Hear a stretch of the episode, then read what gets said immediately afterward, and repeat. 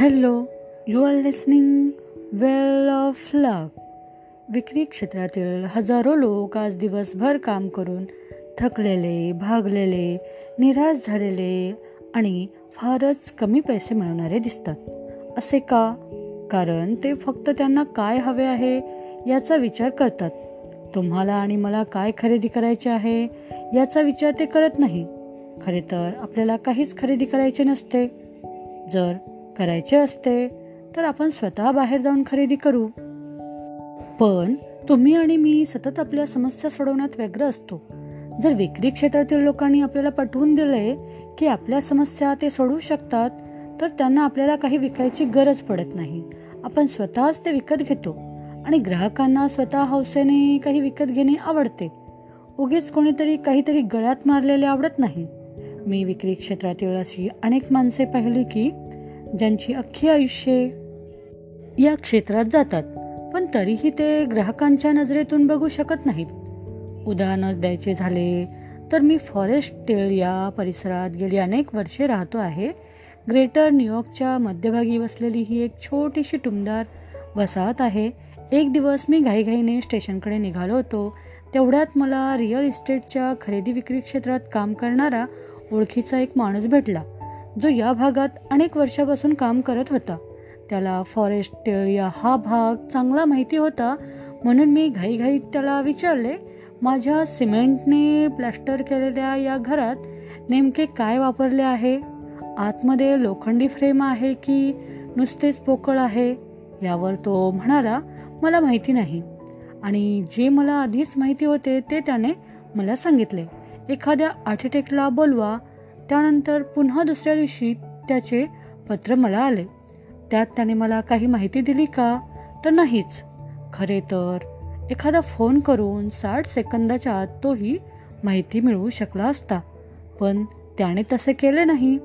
पुन्हा त्याने मला तीच माहिती सांगितली जी मी फोनवर सहज मिळू शकलो असतो. त्यात त्याने मी त्याच्याकडून इन्शुरन्स काढावा असे सुचवले. मला मदत करण्यात त्याला काहीच स्वारस्य नव्हते.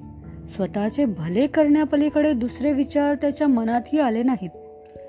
अलाबामा बिर्मिंगहॅम येथील जे होवर्ड ल्युकास याने विक्री क्षेत्रात सुद्धा दोन प्रकारचे लोक समान परिस्थिती वेगवेगळ्या प्रकारे हाताळू शकतात असे सांगितले आहे.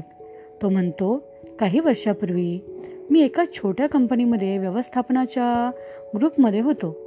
आमच्या हेडक्वार्टरजवळ एका इन्शुरन्स कंपनीचे मोठे ऑफिस होते. त्यांच्या एजंट्सना ठराविक प्रदेश वाटून दिला होता आणि आमची कंपनी दोन एजंट्सच्या कार्यक्षेत्रात येत होती. त्या दोघांना आम्ही इथून पुढे कार्ल आणि जॉन असे म्हणणार आहे.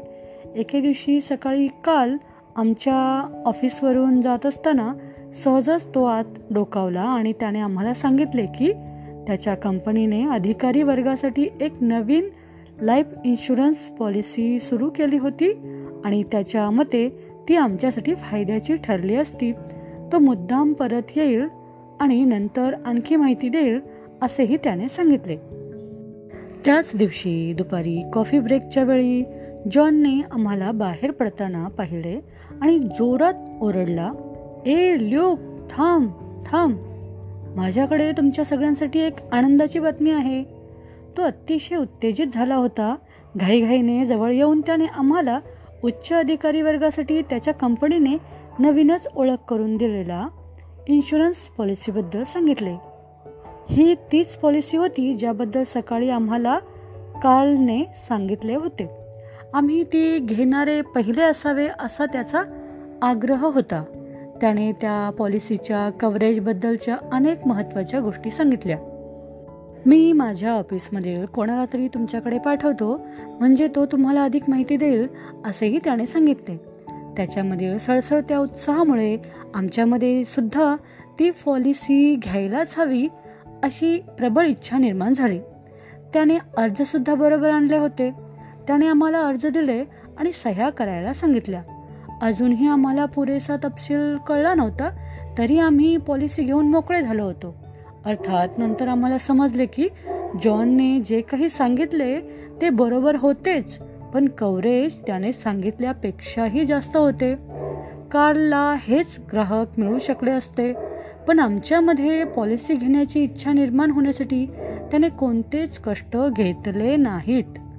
खरोखरच हे जग अशा अनेक लोकांनी भरलेले आहे जे संधीचा फायदा घेत असतात व स्वतःला आजमावत असतात.